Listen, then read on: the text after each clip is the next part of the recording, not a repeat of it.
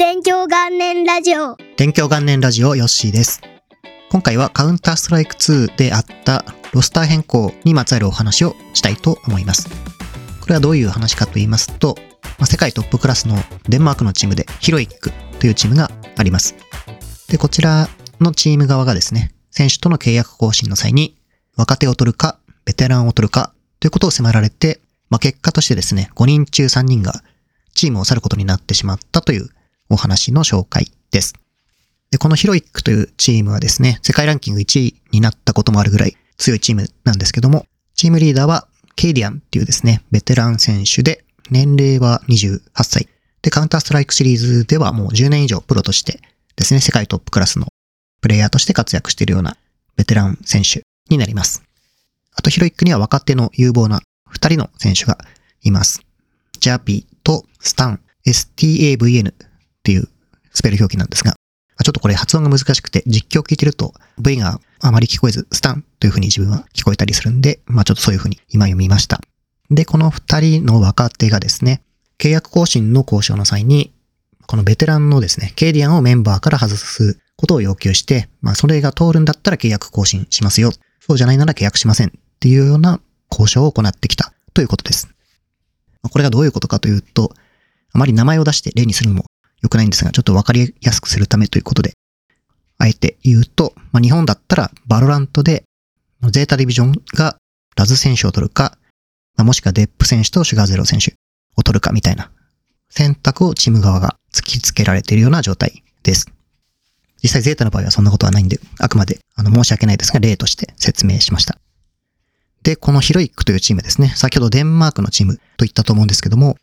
カウンターストライクのですね、状況として、次の大きなメジャー大会と呼ばれるですね、カウンターストライクの中では一番重要な大会の2024年最初の開催地がデンマークになっています。ですので、デンマークを拠点とするチームとしては、優秀な選手を確保して、デンマークで開催されるメジャー大会に絶対に出場する権利を取りたいっていう思惑があります。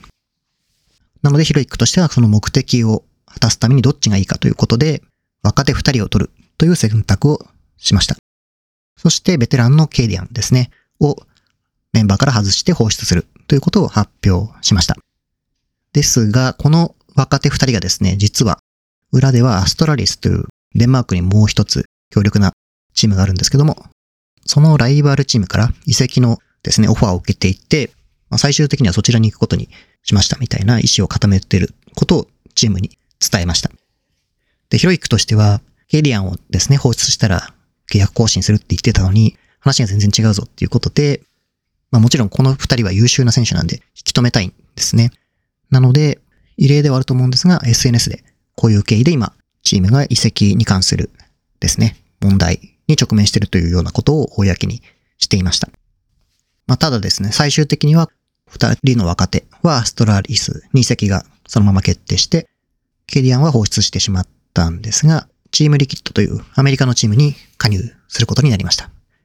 なので世界ランキング1位にもなったチームだったんですけども、メンバーがバラバラになってしまって、まあ、ヒロイックは新しい選手をこう補充して、2024年に向けた準備をしているというような状態になってます。で、この話を見たときにですね、昔もこんなことあったなと思って思い出したのが、2010年頃ですね、スウェーデンはカウンターストライクの強豪国なんですけど、ここのトップチームでも同じような展開がありました。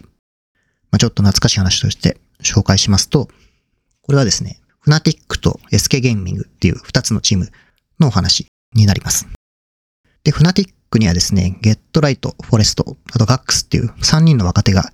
いて、これらはすごく有望な選手として評価されてました。で、この3人が、まあ、ベテランでカーン選手と DSN 選手っていうプレイヤーがいたんですけども、この二人を外して、まあ、他の若い有望な選手を入れてほしい、入れてほしいっていうことをチームに要求しました。ちなみにこのゲットライトとフォレストっていうのは、2年後くらいですね、忍者スインパジャマスっていうチームに入って、CSGO でオフラインで87マップ無敗記録作ったりですね、2年間くらいもう年間王者、優勝多数みたいな、絶対的なチャンピオンになる結果を出したプレイヤーです。だからすごく将来有望なプレイヤーでした、この時もすでに。で、フナティックのですね、この時オーナーは、じゃあ若手を取るか、ベテランを取るかっていう選択を迫られたわけですけども、フナティックのオーナーはチームに貢献してくれたベテラン2人と、まあ、あとこのカーン選手の人間性っていうのをものすごく評価していて、ベテランを残して若手ですね、要求した3人をチームから放出するっていう選択を取りました。なので、ヒロイクとは逆の展開をこの時は選びました。ベテランを取るっていうことですね。で、この若手のうち2人、ゲットライトとフォレストは、スウェーデンのライバルチームの SK ゲーミングに移籍が決定して、まあ、その後も大注目を集めて、特にフナティック VS SK ゲーミングっていうライバルチーム対決みたいなのでものすごい注目を集めました。